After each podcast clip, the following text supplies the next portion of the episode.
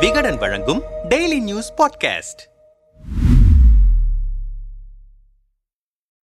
மதுரை மாவட்டம் செல்லூர் பகுதியில் உள்ள மீனாம்பாள்புரத்தில் மக்கள் அதிகமாக நடமாடும் சாலையில் குப்பைகள் அதிகமாக கொட்டப்பட்டுள்ளது. பள்ளி மாணவர்கள் பொதுமக்கள் என அனைவருக்கும் இது பெரும் பாதிப்பை ஏற்படுத்தியுள்ளது. செல்லூரில் இருந்து மீனாம்பாள்புரத்திற்கு செல்லும் சாலை பல வருடங்களாக மேடும் பள்ளமுமாக இருந்த நிலையில் மக்கள் அந்த சாலையை பயன்படுத்துவதில் பல சிரமங்கள் இருந்ததால் தற்போது பலரும் சில நாட்களாக செல்லூர் சந்தை வழி சாலையை பயன்படுத்தி வருகின்றனர். இந்த சாலையானது குதிரை பாலத்தின் வழியாக இந்திரா நகரை அடைந்து மீனாம்பாள்புரம் பகுதியை இணைக்கும். குதிரை பாலத்தில் நெடு நாட்களாக குப்பைகள் நிறைந்து காணப்படுகிறது. முதலில் அந்த பாலத்தின் முன்புறம் குப்பை தொட்டிகள் வைக்கப்பட்டிருந்தன. அதனை பொதுமக்கள் பயன்படுத்தி வந்தனர். இதனை சரிவர சுத்தம் செய்யாத நிலையில் குப்பைகளை மக்கள் ஆங்காங்கே கொட்ட ஆரம்பித்தனர். இதனால் குப்பை தொட்டியை தாண்டியும் குப்பைகள் குவிய ஆரம்பித்தது. இந்த குதிரை பாலத்திற்கு அருகே ஒரு மேல்நிலைப் பள்ளி உள்ளது. மேலும் முக்கியமான சாலையாக இருப்பதனால் வேலை வேலைக்கு செல்லும் பொதுமக்கள் பள்ளி குழந்தைகள் என